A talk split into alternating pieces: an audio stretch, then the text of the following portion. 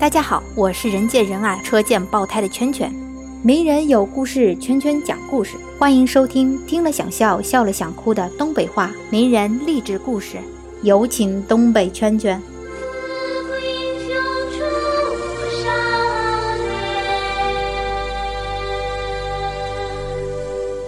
大家好呀，东北圈圈又来讲故事了。这两天有没有听说这么个事儿啊？中国和印度。为了边界的事儿，差点擦枪走火啊！这个印度，我们通常叫他们阿三。我们对他们的了解呢，大概有这么几个方面。比如说啊，恒河一边飘着尸体，一边有人在河里洗澡刷牙。再比如说，印度电影《摔跤吧，爸爸》，让我们大概了解了这个国家重男轻女，那不是一般的严重啊。再比如，很多朋友还知道他们分种姓。没有啥众生平等，有的姓生来那就跟牲口差不多，有的姓那生来就高贵。还有就是印度这个国家有很多神奇的能力，我给你举个例子啊，比如说一个五座的车里可以装下二十五个印度人，那么求一节五十座的火车可以装下多少人？你以为答案是二百五十人？错了，答案是一千人。别问我怎么算的，你度娘上找找图片就懂了。说这么多阿三的事儿是为了啥呢？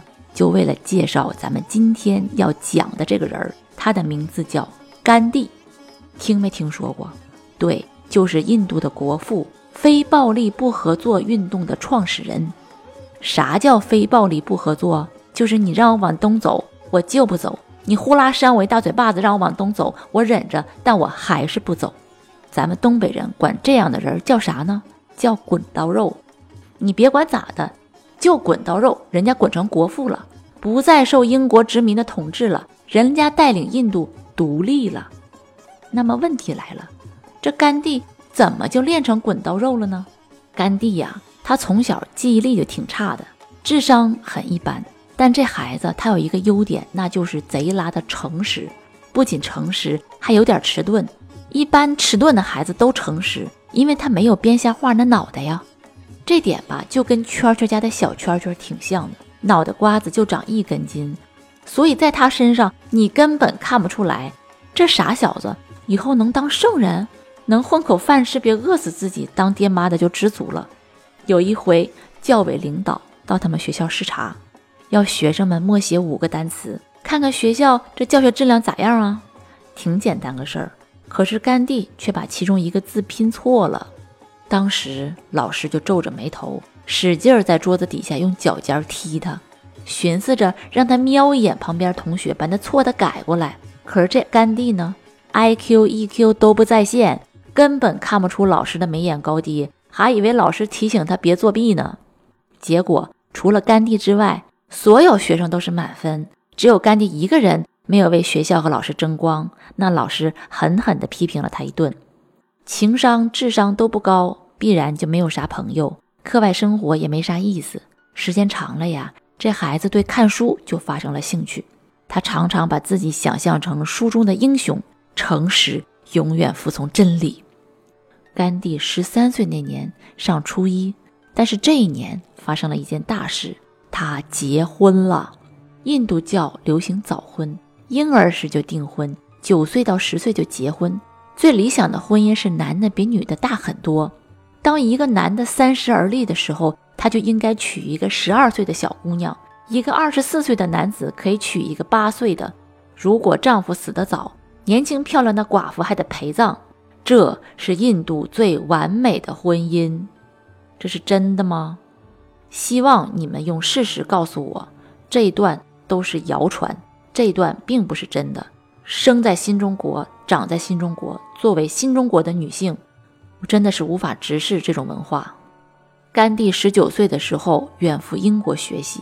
一八九三年，甘地来到英国统治下的南非，领导南非的印度人争取权利。他把印度教的仁爱、素食、不杀生的主张，同圣经《古兰经》中仁爱的思想相结合，并且吸收了梭伦。托尔斯泰等人的思想精髓，逐渐形成了非暴力不合作的理论。一九一五年，甘地回到印度，很快成为国大党实际领袖，使非暴力不合作成为国大党的指导思想，开始为印度的独立而奔波。二战以后，印度分裂为印度与巴基斯坦两个国家。面对两国的冲突，对双方都有重要影响的甘地多次以绝食来感化他们，呼吁团结。一九四八年一月三十日，甘地。遭到印度教顽固教徒的刺杀。虽然甘地最后的结局不太好，但是毕竟他经历了辉煌而非凡的一生啊！而他的辉煌与非凡，正是来自他的执着精神。不管什么事儿，只要你坚持干，你就不会失败。所有的失败都不是失败，而是你放弃了。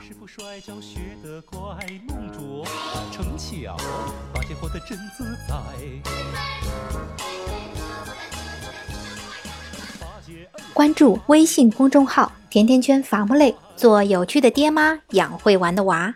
甜甜圈。